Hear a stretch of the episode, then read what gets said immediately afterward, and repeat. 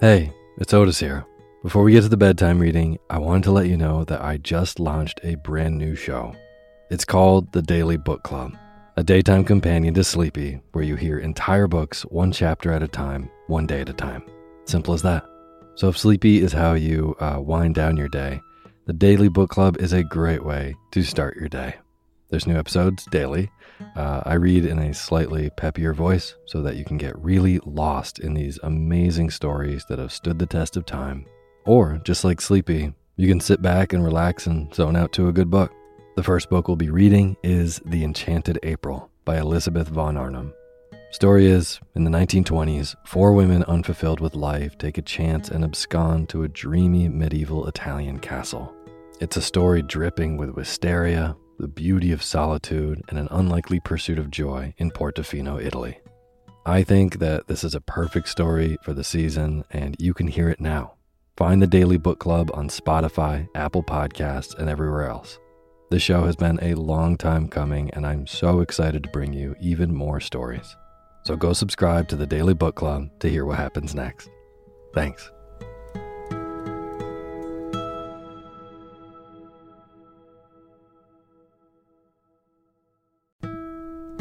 This episode of Sleepy is proudly sponsored by ButcherBox. If you've listened to Sleepy for a while, you know that I love good food, eating well, and treating my body right so that I can take on my days. Well, ButcherBox helps you do exactly that. They deliver super high quality, 100% grass fed beef, free range organic chicken, crate free pork, and wild caught seafood right to your door. It's humanely raised, no antibiotics or added hormones. They have a huge variety to choose from. They are excellent deals. They've got recipes and guides and tips included, and there's free shipping, always. Eating well is a huge factor in getting a good night's sleep, as is sometimes saving the trip to the grocery store and taking some stress out of your daily schedule. I have been loving these deliveries for those reasons. Been cooking up their uh, steak tips with eggs in the morning, with butter and scallions and soy sauce, and I also made a delicious brine chicken roast with lemon parsley gravy. So good. The prices for this kind of quality and convenience is really impressive. Uh, yeah, ButcherBox has made me very happy. So sign up at butcherbox.com slash sleepy and get our special deal. ButcherBox is offering our listeners a free for a year offer plus an additional $20 off. Choose salmon, chicken breast, or steak tips free in every order for a year. Sign up today at butcherbox.com slash sleepy and use code SLEEPY to choose your free for a year offer. Plus, get $20 off your first order. butcherbox.com slash sleepy. Eat well, sleep well.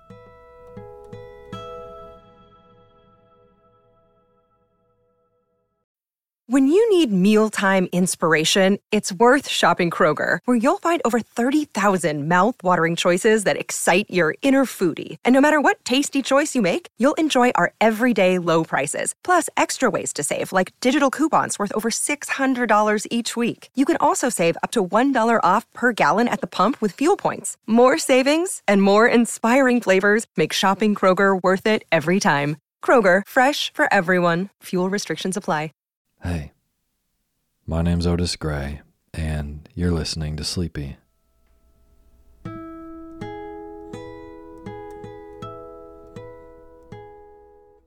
podcast where I read old books to help you get to sleep.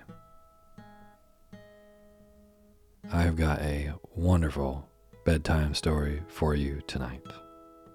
And before we get to it, I just want to say um, that Sleepy has taken a really exciting step this year. The show is now a part of the Airwave network, which I'm really excited about. Um, it's the first time I've been with the network. Um, they're really wonderful to work with, and I get to stay independent as a producer and still make the show how I want to, the show that you love listening to. And um, they're going to be helping the show reach new listeners. So I'm really happy about this. Um, the show itself is not going to change at all for you. It's always going to be free with now over 200 hours of sleepy content, which is wild. Um, the only difference, which you might have heard uh, in last week's episode, is that there will be ads in the beginning of the show that aren't in my voice, which I know is a little weird to hear. It's a little weird for me too. But just so you know, um, you know, you can totally just fast forward through these with a couple taps on that fast forward button on your podcast app to get right to your bedtime reading. Again, the show will always be free, and um, this move for me maybe having an ad in the beginning of the show makes a really, really huge difference in my life as an independent producer.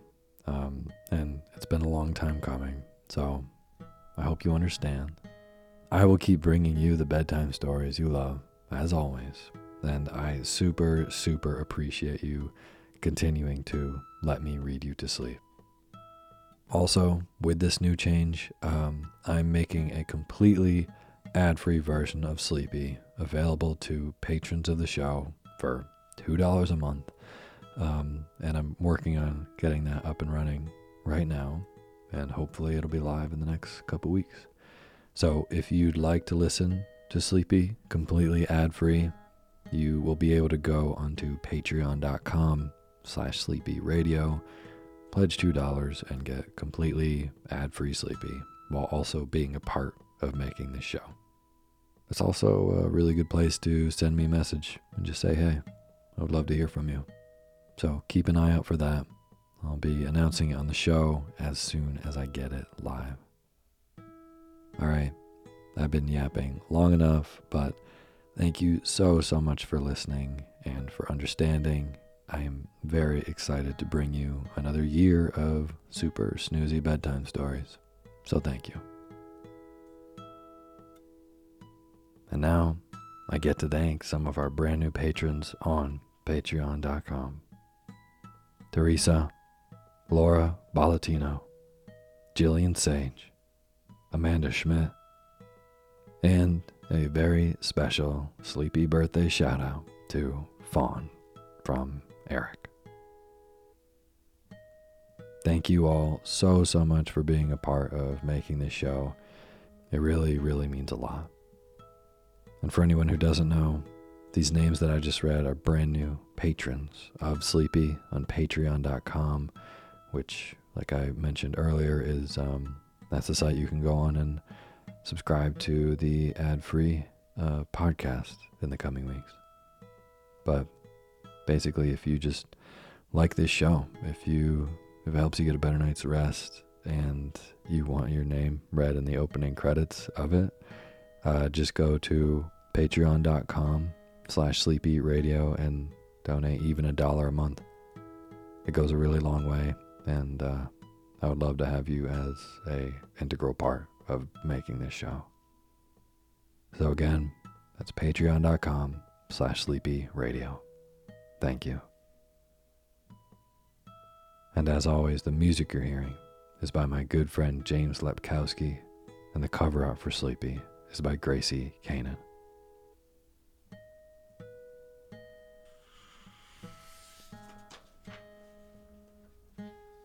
Well, again, happy second week of your new year.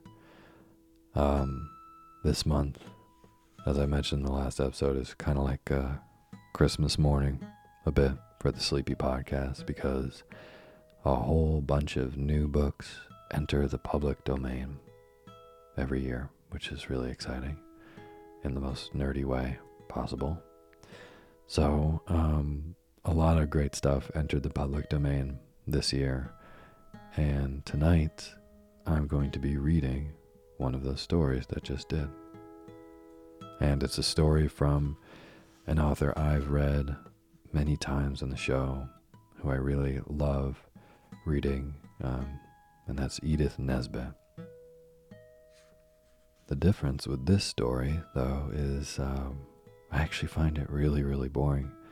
Um, mostly because it's kind of about uh, socialites in New York, uh, kind of the same way that Jane Austen writes about socialites in England. And uh, while it is incredibly beautiful writing, um, both Jane Austen and Edith in this story, I just, uh, I really don't care. about uh, lives that much and about um, the problems that they actually have in the story and the, uh, kind of little um, petty feuds they have with each other. I don't really care, but I really do love reading it and listening to it because, again, the writing is astounding. Everything I've read from Edith Nesbit has been um, writing that feels way ahead of its time. And this story tonight is no exception. So, tonight, I hope you can snooze super deeply to Twilight Sleep, a story by Edith Nesbit. And now is the time for you to fluff up your pillow just tight like it. Feel yourself melt into your bed. Get real comfortable. Close your eyes and let me read to you.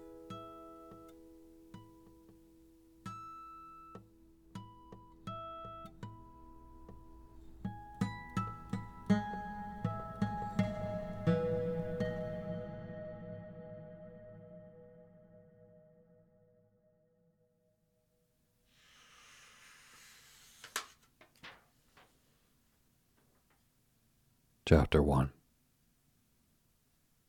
Miss Bruss, the perfect secretary, received Nona Manford at the door of her mother's boudoir, the office, Mrs. Manford's children called it, with a gesture of the kindliest denial. She wants to, you know, dear. Your mother always wants to see you, pleaded Maisie Bruss, in a voice which seemed to be thinned and sharpened by continuous telephoning. Miss Bruss, attached to Mrs. Manford's service and shortly after the latter's second marriage, had known Nona from her childhood and was privileged, even now that she was out, to treat her with a certain benevolent familiarity, benevolence being the note of the Manford household. But look at our list, just for this morning, the secretary continued, handing over a tall morocco framed tablet on which was inscribed in the colorless secretarial hand 7:30 mental uplift. 7:45 breakfast. 8 psychoanalysis. 8:15 see cook. 8:30 silent meditation. 8:45 facial massage 9 man with Persian miniatures. 9:15 correspondence.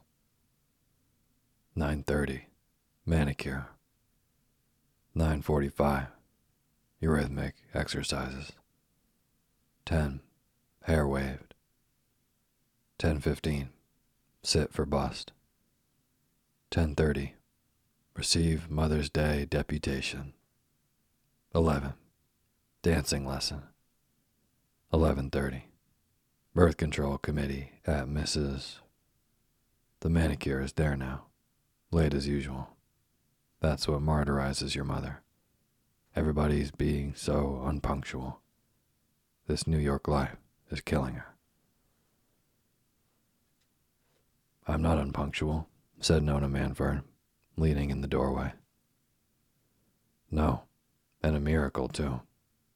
The way you girls keep up your dancing all night. You and Lita, what times you two do have. Miss Bruss was becoming almost maternal.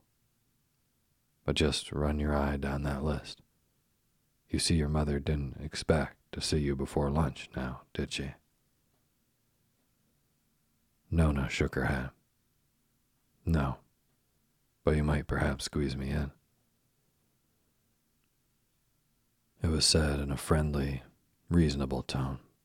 On both sides, the matter was being examined with an evident desire for impartiality and goodwill. Nona was used to her mother's engagements, used to being squeezed in between faith healers, art dealers, social service workers, and manicures. When Mrs. Manford did see her children, she was perfect to them. But in this killing New York life, with its ever multiplying duties and responsibilities, if her family had been allowed to tumble in at all hours and devour time, her nervous system simply couldn't have stood it, and how many duties would have been left undone. Mrs. Manford's motto had always been, There's a time for everything. But there were moments when this optimistic view failed her, and she began to think there wasn't. This morning, for instance, as Miss Bruss pointed out, she had had to tell the new French sculptor who had been all the rage in New York for the last month, that she wouldn't be able to sit for him for more than 15 minutes on account of the birth control committee meeting at 11:30 Ah, Mrs. Nona seldom assisted at these meetings, her own time being through force of habit rather than real inclination, so fully taken up with exercise athletics, and the ceaseless rush from thrill to thrill, which was supposed to be the happy privilege of youth. But she had had glimpses enough of the scene, of the audience of bright, elderly women with snowy hair, the rhythmic movements, and finely wrinkled over massaged faces on which a smile, glassy benevolence sat like their rimless pince nez. They were all inexorably earnest, aimlessly kind, and fathomlessly pure, and all rather too well dressed, except the prominent woman of the occasion, who usually wore dowdy clothes and had steel rimmed spectacles and straggling wisps of hair. Whatever the question dealt with, these ladies always seemed to be the same and always advocated with equal zeal birth control and unlimited maternity, free love, or the return to the traditions of the American home. And neither they nor Mrs. Manford seemed aware that there was anything contradictory in these doctrines. All they knew was that they were determined to force certain persons to do things that those persons preferred not to do. Nona, glancing down the serried list, recalled a saying of her mother's former husband, Arthur Wyant. Your mother and her friends would like to teach the whole world how to say its prayers and brush its teeth. The girl had laughed, as she could never help laughing at Wyant's sallies. But in reality, she admired her mother's zeal though she sometimes wondered if it were not a little too promiscuous. Nona was the daughter of Mrs. Manford's second marriage, and her own father, Dexter Manford, who had had to make his way in the world, had taught her to revere activity as a virtue in itself. His tone in speaking of Pauline's zeal was very different from Wyant's. He had been brought up to think there was virtue in work, per se, even if it served no more useful purpose than the revolving of a squirrel in a wheel. Perhaps your mother tries to cover too much ground, but it's very fine of her, you know. She never spares herself. Nor us, Nona sometimes felt tempted to add. But Manford's admiration was contagious. Yes, Nona did admire her mother's altruistic energy, but she knew well enough that neither she nor her brother's wife, Lita, would ever follow such an example. She no more than Lita. They belonged to another generation, to the bewildered, disenchanted young people who had grown up since the Great War, whose energies were more spasmodic and less definitely directed, and who, above all, wanted a more personal outlet for them. Bother earthquakes in Bolivia, Lita had once whispered to Nona when Mrs. Manford had convoked the bright elderly women to deal with a seismic disaster at the other end of the world, the repetition of which these ladies somehow felt could be avoided if they sent out a commission immediately to teach the Bolivians to do something they didn't want to do, not to believe in earthquakes, for instance. The young people certainly felt no corresponding desire to set the houses of others in order. Why shouldn't the Bolivians have earthquakes if they chose to live in Bolivia? And why must Pauline Manford lie awake over in New York and have to learn a new set of Mahatma exercises to dispel the resulting wrinkles? I suppose if we feel like that, it's really because we're too lazy to care, Nona reflected with her incorrigible honesty. She turned from Miss Bruss with a slight shrug. Oh well, she murmured. You know, Pat, Miss Bruss volunteered.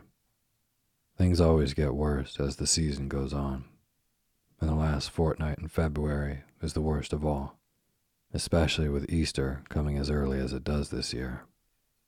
I never could see why they picked out such an awkward date for Easter. Perhaps those Florida hotel people did it. Why, your poor mother wasn't even able to see her father this morning before he went downtown, though she thinks it's all wrong to let him go to his office like that without finding time for a quiet little chat first. Just a cheery word to put him in the right mood for the day. Oh, by the way, my dear, I wonder if you happen to have heard him saying he's dining at home tonight. Because, you know, he never does remember to leave word about his plans. And if he hasn't, I'd better telephone to the office to remind him that it's the night of the big dinner for the Marchesa. Well, I don't think father's dining at home, said the girl indifferently. Not, not, not. Oh my gracious, clucked Miss Bruss, dashing across the room to the telephone on her own private desk. The engagement list had slipped from her hands, and Nona Manford, picking it up, ran her glance over it. She read 4 p.m. CA 4:30 p.m. musical Torfred Love 4 p.m. CA Nona had been almost sure it was Mrs. Manford's day for going to see her divorced husband, Arthur Wyant the effaced, mysterious person always designated on Mrs. Manford's list as A, and hence known to her children as Exhibit A. It was rather a bore, for Nona had meant to go and see him herself at about that hour, and she always timed her visit so that they should not clash with Mrs. Manford's, not because the latter disapproved of Nona's friendship with Arthur Wyant. She thought it beautiful of the girl to show him such kindness. But because Wyant and Nona were agreed that on these occasions the presence of the former Mrs. Wyant spoilt their fun. But there was nothing to do about it. Mrs. Manford's plans were unchangeable. Even illness and death barely caused a ripple in them. One might as well have tried to bring down one of the pyramids by poking it with a parasol as attempt to disarrange the close mosaic of Mrs. Manford's engagement list.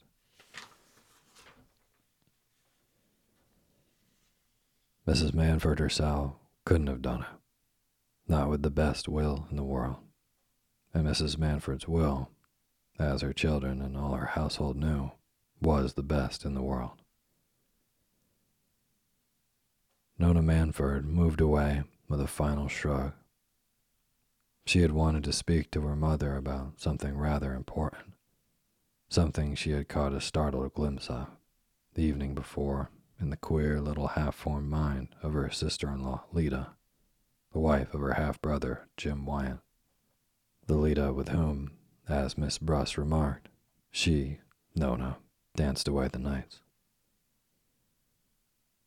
There was nobody on earth as dear to Nona as that same Jim, her elder by six or seven years, and who had been brother, comrade, guardian, almost father to her. Her own father, Dexter Manford, who was so clever, capable, and kind, being almost always too busy at the office or too firmly requisitioned by Mrs. Manford when he was at home to be able to spare such time for his daughter. Jim, bless him, always had time. No doubt that was what his mother meant when she called him lazy. As lazy as his father, she had once added, with one of her rare flashes of impatience. Nothing so conduced to impatience in Mrs. Manford as the thought of anybody's having the least fraction of unapportioned time and not immediately planning to do something with it. If only they could have given it to her. And Jim, who loved and admired her, as all her family did, was always conscientiously trying to fill his days or to conceal from her their occasional vacuity. But he had a way of not being in a hurry, and this had been all to the good for little Nona, who could always count on him to ride or walk with her to slip off with her to a concert or a movie, or, more pleasantly still, just to be there, idling in the big untenanted library of Cedar Ledge, the place in the country, or in his untidy study on the third floor of the townhouse, and ready to answer questions, help her look up hard words in dictionaries, mend her golf sticks, or get a thorn out of her Sealyham's paw. Jim was wonderful with his hands, and he could repair clocks, start up mechanical toys, make fascinating models of houses or gardens, apply a tourniquet, scramble eggs, mimic his mother's visitors, preferably the earnest ones who held forth about causes or messages in her gilded drawing rooms, and make delicious colored maps of imaginary continents concerning which Nona wrote interminable stories. And all these gifts he had, alas, made no particular use as yet, except to enchant his little half sister.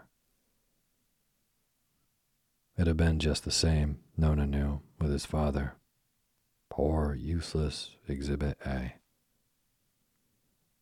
Mrs. Manford said it was their old New York blood she spoke of them with mingled contempt and pride, as if they were the last of the Capetians, exhausted by a thousand years of sovereignty. Her own red corpuscles were tinged with a more plebeian dye. Her progenitors had mined in Pennsylvania and made bicycles at exploit, and now gave their name to one of the most popular automobiles in the United States. Not that other ingredients were lacking in her hereditary makeup. Her mother was said to have contributed Southern geniality by being a Pascal of Tallahassee. Mrs. Manford, in certain words, spoke of the Pascals of Tallahassee as if they accounted for all that was noblest in her. But when she was exhorting Jim to action, it was her father's blood that she invoked. After all, in spite of the Pascal tradition, there is no shame in being in trade. My father's father came over from Scotland with two sixpences in his pocket, and Mrs. Manford would glance with pardonable pride at the glorious Gainsborough over the dining room mantelpiece, which she sometimes almost mistook for an ancestral portrait and at her healthy, handsome family sitting about the dinner table, laden with Georgian silver and orchids from her own hothouses. From the threshold, Nona called back to Miss Bruss. Please tell Mother I shall probably be lunching with Jim and Lita. But Miss Bruss was passionately saying to an unseen interlocutor, Oh, but Mr. Wrigley, but you must make Mr. Manford understand that Mrs. Manford counts on him for dinner this evening. The dinner dance for the Marchesa, you know. The marriage of her half brother had been Nona Manford's first real sorrow. Not that she had disapproved of his choice. How could anyone take that funny, irresponsible little Lita Cliffe seriously enough to disapprove of her? The sisters in law were soon the best of friends. If Nona had a fault to find with Lita, it was that she didn't worship the incomparable Jim as blindly as her sister did. But then Lita was made to be worshipped, not to worship. That was manifest in the calm gaze of her long, narrow, nut colored eyes, in the erratic fixity of her lovely smile, in the very shape of her hands, so slim yet dimpled, hands which had never grown up and which drooped from her wrists as if listlessly waiting to be kissed, or lay like rare shells or upcurved magnolia petals on the cushions luxuriously piled about her indolent body. The Jim Wyants had been married for nearly two years now. The baby was six months old. The pair were beginning to be regarded as one of the old couples of their set one of the settled landmarks in the matrimonial quicksands of New York. Nona's love for her brother was too disinterested for her not to rejoice in this. Above all things, she wanted her old Jim to be happy, and happy she was sure he was, or had been until lately. The mere getting away from Mrs. Manford's iron rule had been a greater relief than he himself perhaps guessed. And then he was still the foremost of Lita's worshippers, still enchanted by the childish whims, the unpunctuality, the irresponsibility which made life with her such a thrillingly unsettled business after the clockwork routine of his mother's perfect establishment. All this Nona rejoiced in but she ached at times with the loneliness of the perfect establishment, now that Jim, its one disturbing element, had left. Jim guessed her loneliness, she was sure. It was he who encouraged the growing intimacy between his wife and his half sister, and tried to make the latter feel that this house was another home to her. Lita had always been amiably disposed toward Nona. The two, though so fundamentally different, were nearly of an age, and united by the prevailing passion for every form of sport. Lita, in spite of her soft, curled up attitudes, was not only a tireless dancer, but a brilliant, if uncertain, tennis player, and an adventurous rider to hounds. Between her hours of lolling and smoking amber scented cigarettes, every moment of her life was crammed with dancing, riding, or games. During the two or three months before the baby's birth, when Lita had been reduced to partial inactivity, Nona had rather feared that her perpetual craving for new thrills might lead to some insidious form of time killing some of the drinking or drugging that went on among the young women of their set. But Lita had sunk into a state of smiling animal patience, as if the mysterious work going on in her tender young body had a sacred significance for her, and it was enough to lie still and let it happen. All she asked was that nothing should hurt her. She had the blind dread of physical pain common also to most of the young women of set. But all that was so easily managed nowadays. Mrs. Manford, who took charge of the business, Lita being an orphan, of course knew the most perfect twilight sleep establishment in the country, installed Lita in its most luxurious suite, and filled her rooms with spring flowers, hothouse fruits, new novels, and all the latest picture papers. And Lita drifted into motherhood as lightly and unperceivingly as if the wax doll which suddenly appeared in the cradle at her bedside had been brought there in one of the big bunches of hothouse roses that she found every morning on her pillow. Of course, there ought to be no pain, nothing but beauty It ought to be one of the loveliest, most poetic things in the world to have a baby, Mrs. Manford declared, in that bright, efficient voice which made loveliness and poetry sound like the attributes of an advanced industrialism, and babies something to be turned out in series like Ford's. And Jim's joy in his son had been unbounded, and Lita really hadn't minded in the least.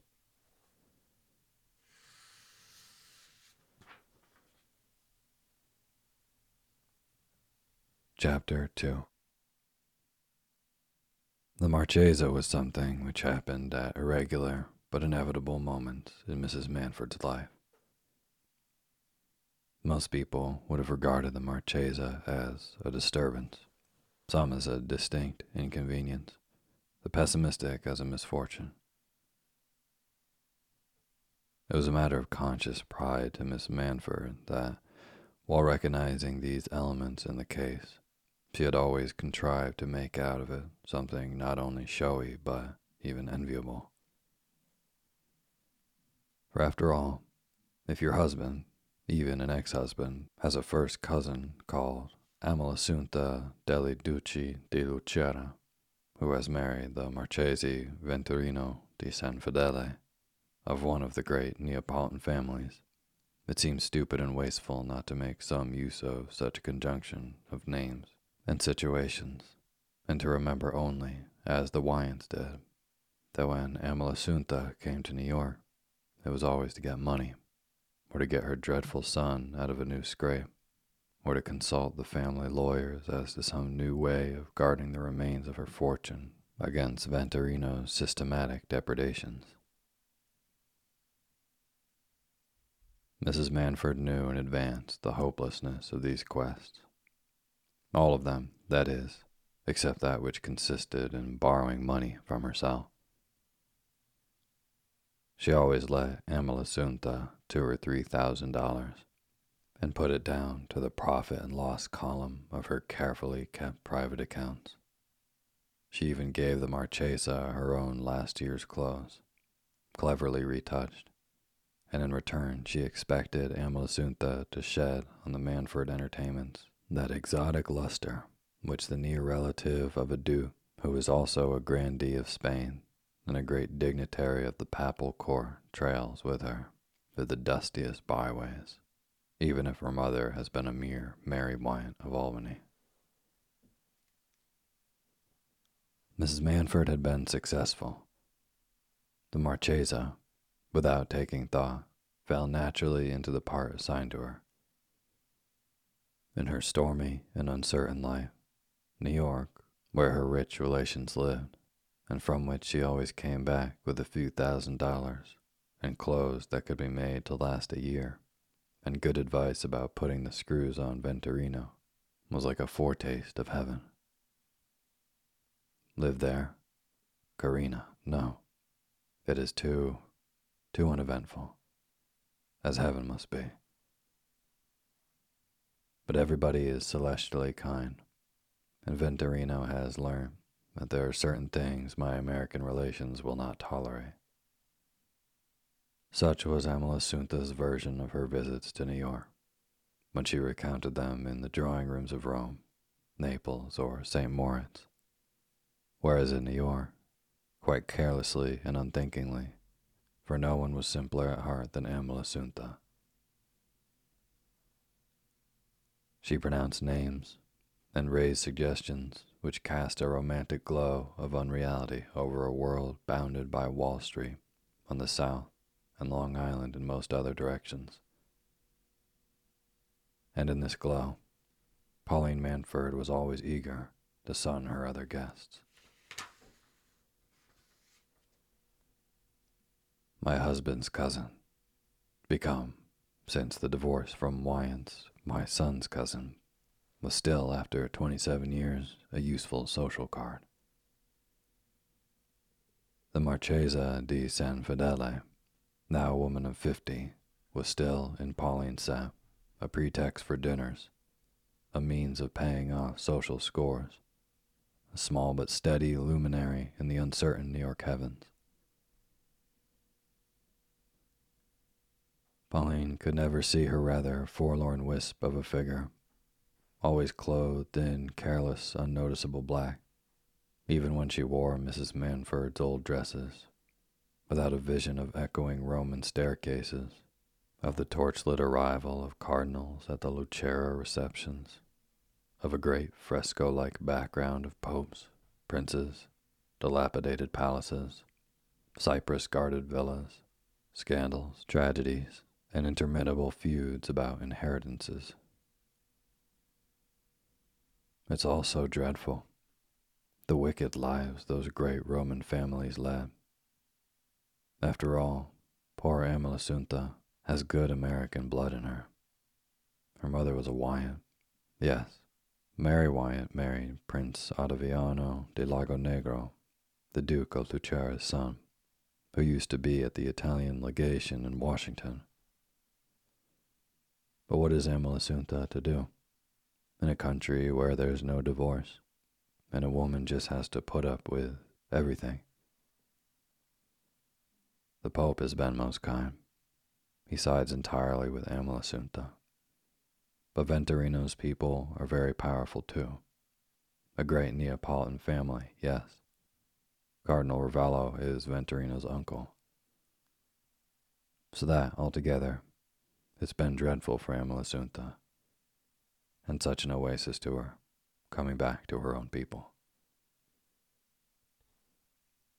Pauline Manford was quite sincere in believing that it was dreadful for Amalasuntha.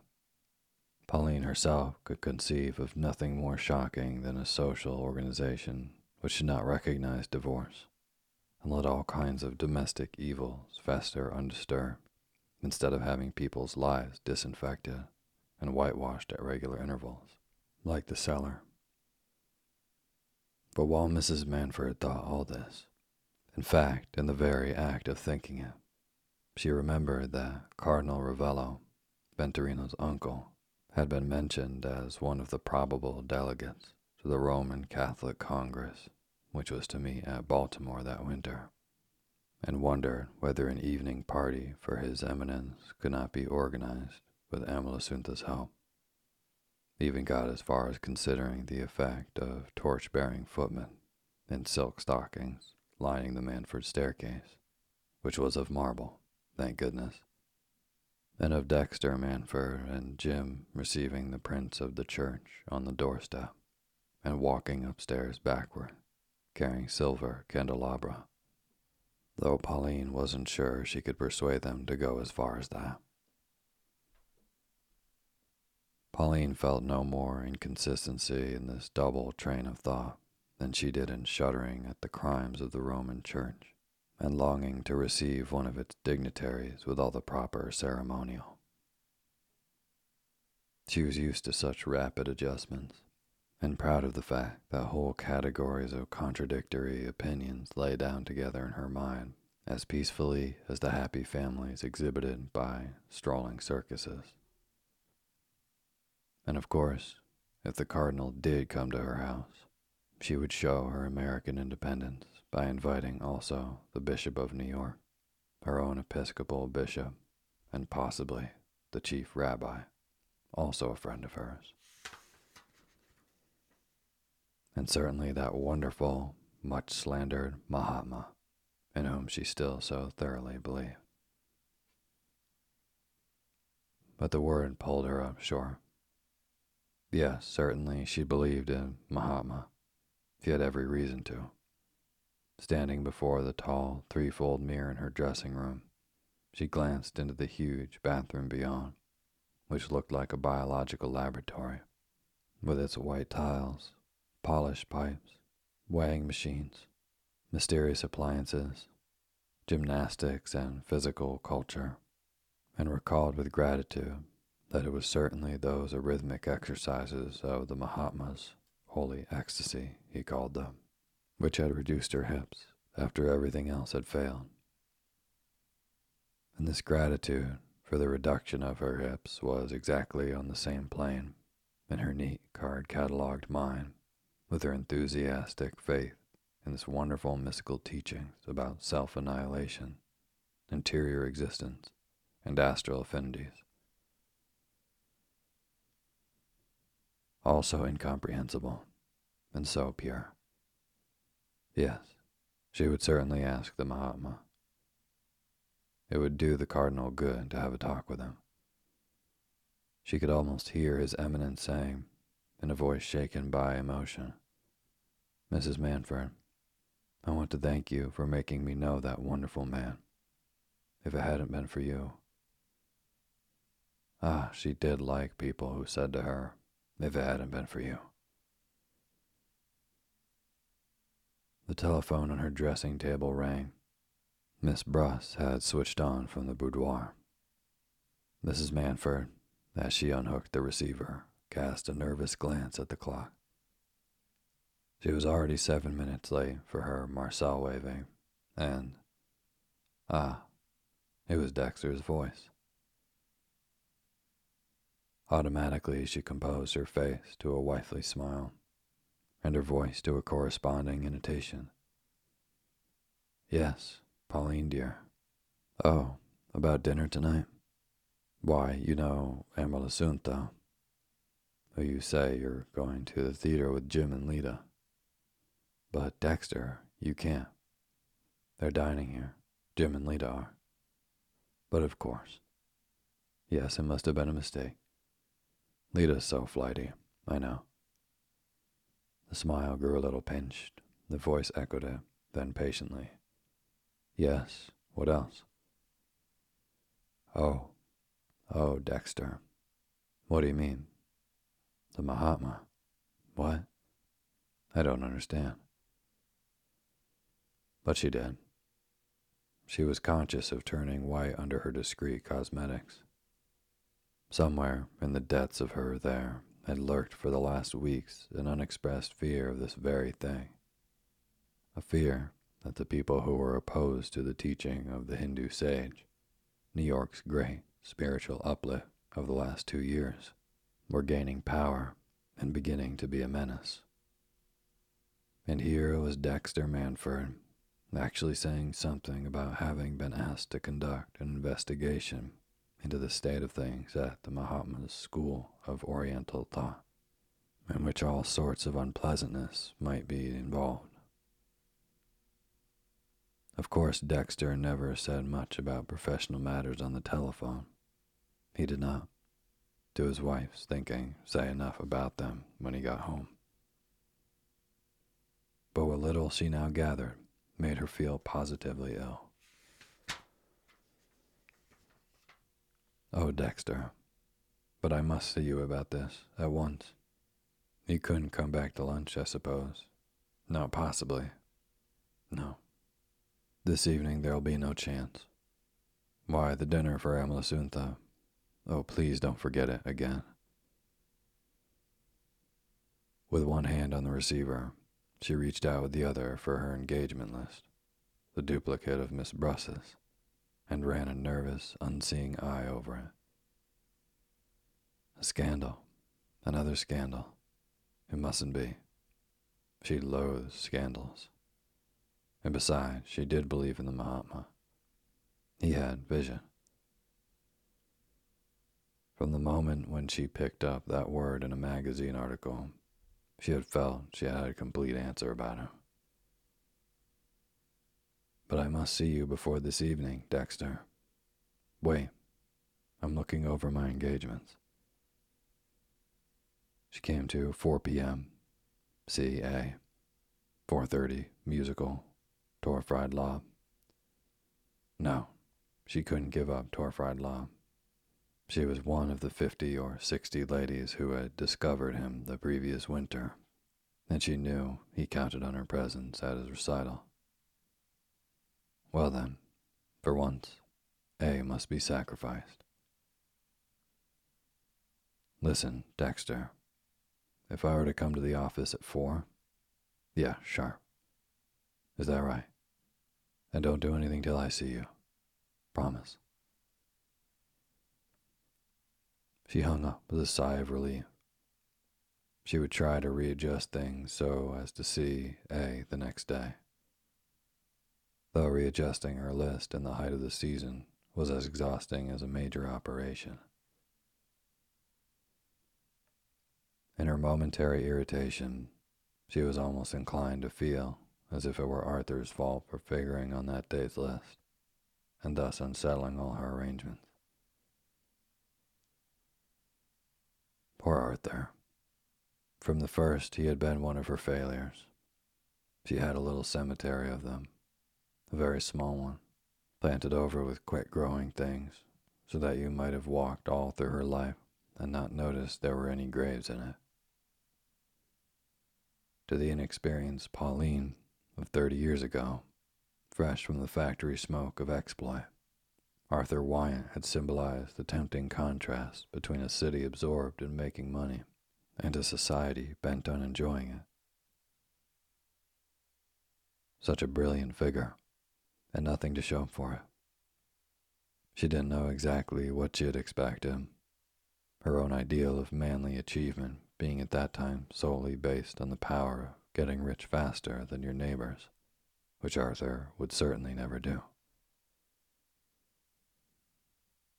His father in law, at uh, Exploit, had seen at a glance that it was no use taking him into the motor business, and had remarked philosophically to Pauline, Better just regard him as a piece of jewelry. I guess we can afford it. But jewelry must at least be brilliant, and Arthur had somehow faded. At one time, she had hoped he might play a part in state politics, with Washington and its enticing diplomatic society at the end of the vista. But he shrugged that away as contemptuously as what he called trade. At Cedar Ledge, he farmed a little, fussed over the accounts, and muddled away her money till she replaced him by a trained superintendent. And in town, he spent hours playing bridge at his club, took an intermittent interest in racing, and went and sat every afternoon with his mother, old Mrs. Wyant, in the dreary house near Stuyvesant Square, which had never been done over and was still lit by carcel lamps.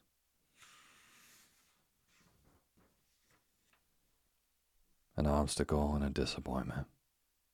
That was what he had always been.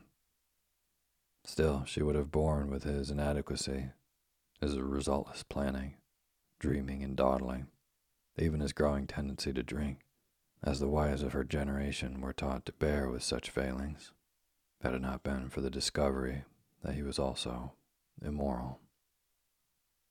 Immorality no high minded woman could condone.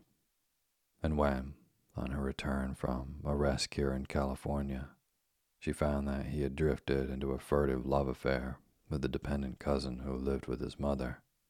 Every law of self respect known to Pauline decreed his repudiation. Old Mrs. Wyant, horror struck, banished the cousin and pleaded for her son. Pauline was adamant.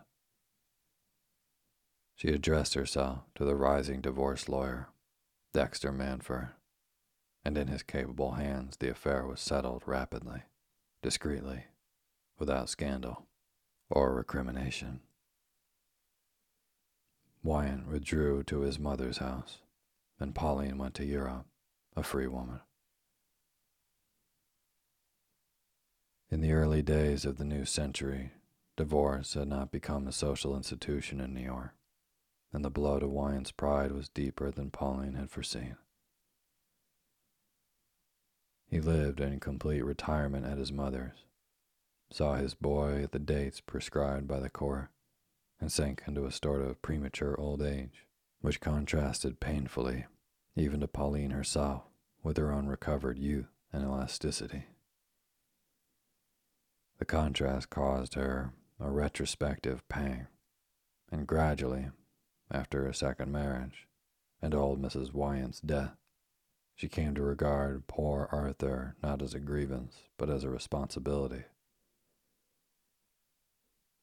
She prided herself on never neglecting her responsibilities, and therefore felt a not unnatural vexation with Arthur for having figured among her engagements that day, and thus obliged her to postpone them. Moving back to the dressing table, she caught her reflection in the tall triple glass. Again, those fine wrinkles about lids and lips, those vertical lines between the eyes. She would not permit it. No, not for a moment. She commanded herself. Now, Pauline, stop worrying. You know perfectly well that there is no such thing as worry.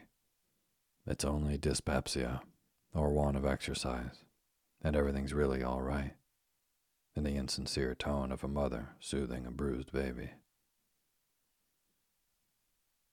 She looked again and fancied the wrinkles were really fainter, the vertical lines less deep. Once more she saw before her an erect, athletic woman, with all her hair and all her teeth, and just a hint of rouge, because people did it, brightening a still fresh complexion. Saw her small, symmetrical features, the black brows drawn with a light stroke over handsome, directly gazing gray eyes, the abundant, whitening hair which still responded so crisply to the waver's hand, the firmly planted feet with arched insteps rising to slim ankles. How absurd, how unlike herself to be upset by that foolish news. She would look in on Dexter and settle the Mahatma business in five minutes. If there was to be a scandal, she wasn't going to have Dexter mixed up in it. Above all, not against the Mahatma. She could never forget that it was the Mahatma who had first told her she was psychic. The maid opened an inner door an inch or two to say rebukingly, Madam, the hairdresser, and Mrs. Bruss asked me to remind you. Yes, yes, yes, Mrs. Manford responded hastily, repeating below her breath as she flung herself into her kimono and settled down before her toilet table. Now, I forbid you to let yourself feel horrified. You know there's no such thing as hurry. But her eye again turned anxiously to the little clock among her scent bottles, and she wondered if she might not save time by dictating to Maisie Bruss while she was being waved and manicured. She envied women who had no sense of responsibility, like Jim's Lolita. As for herself, the only world she knew rested on her shoulders.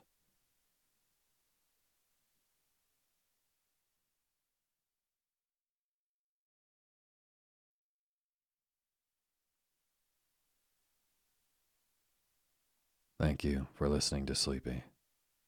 Good night.